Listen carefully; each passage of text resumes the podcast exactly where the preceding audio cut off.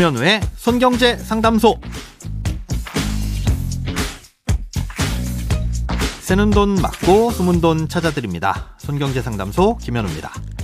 저축, 보험, 대출, 연금, 투자까지 돈에 관련된 고민이라면 무엇이든 맡겨주세요. 오직 당신만을 위한 맞춤 상담. 먼저 오늘 사연 만나봅니다.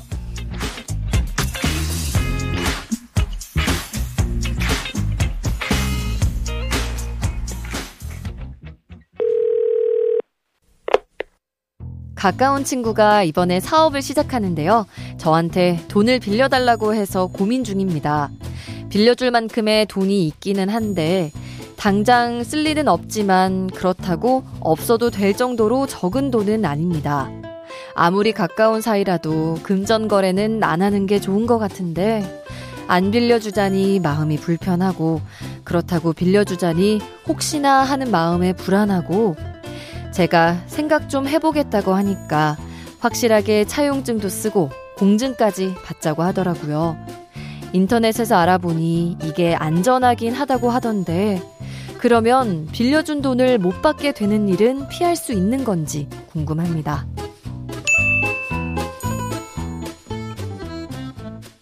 네, 결론부터 말씀드리자면 그 돈이 꼭 있어야 하는 돈이고 그래서 반드시 돌려받아야만 하는 돈이라면 마음이 불편하시더라도 거절을 하시는 게 맞습니다. 왜냐하면 차용증을 쓰든 뭐 공증을 받든 나중에 혹시나 문제가 생기면 못 받을 가능성이 굉장히 높기 때문입니다. 흔히들 차용증을 쓰면 안전하겠지 하고 생각하시는 경우가 많습니다. 하지만 차용증은 언제 얼마를 뭐 누구에게 빌려줬고 또 그 돈을 언제까지 갚기로 한다 이런 약속을 서류로 남겨놓는 것에 불과합니다. 또 공증 역시 그 차용증을 공신력을 가진 제3자가 증명을 해주는 것 뿐입니다.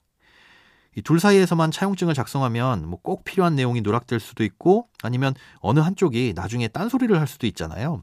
음, 그래서 그런 일이 안 생기도록 중간에서 공식적으로 믿을 수 있는 사람이 이 둘 간에 작성한 서류는 진짜입니다 하고 인증을 해주는 겁니다.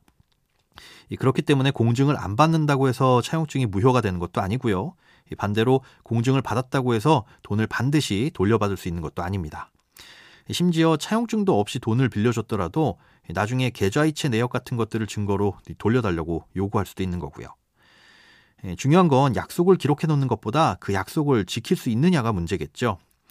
예, 대부분 사인 간의 돈 거래는 금융기관에서 대출을 받을 수 없는 상황에서 발생합니다. 특별한 경우가 아니라면 은행에 갔더니 뭐 신용상의 문제나 이 재무적인 이유로 대출을 못 받기 때문에 이 친구나 지인한테 빌려달라고 하는 거겠죠. 그런데 곰곰이 생각해 보면 은행이 대출을 안 해준다는 건 은행이 그간 축적한 경험치와 이 통계적인 근거로 봤을 때 이 떼일 위험이 높다고 판단하기 때문일 겁니다.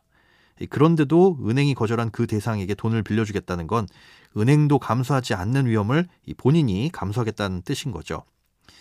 만약에 그 친구분이 무슨 문제가 생겨서 돈을 제때 못 갚는 상황이 발생한다면 이 공증을 받은 차용증은 그냥 돈을 빌려줬다는 사실을 입증하는 효력을 가질 뿐이지 그 자체로 뭐 압류를 할 수 있다거나 그런 권한을 가진다는 건 아닙니다. 이건 차용증을 증거로 소송을 통해서 할 수 있는 일인 거죠.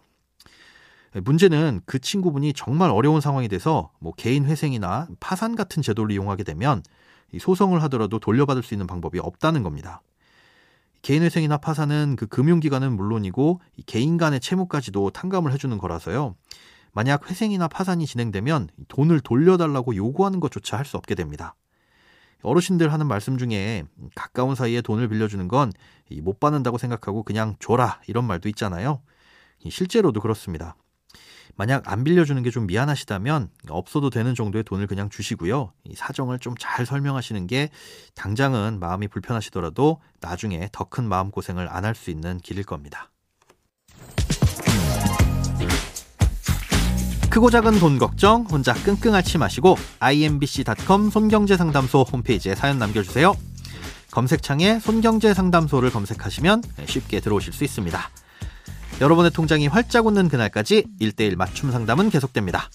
돈 모으는 습관 손경제 상담소 다음 주에도 새는 돈 맞고 숨은 돈 찾아드릴게요.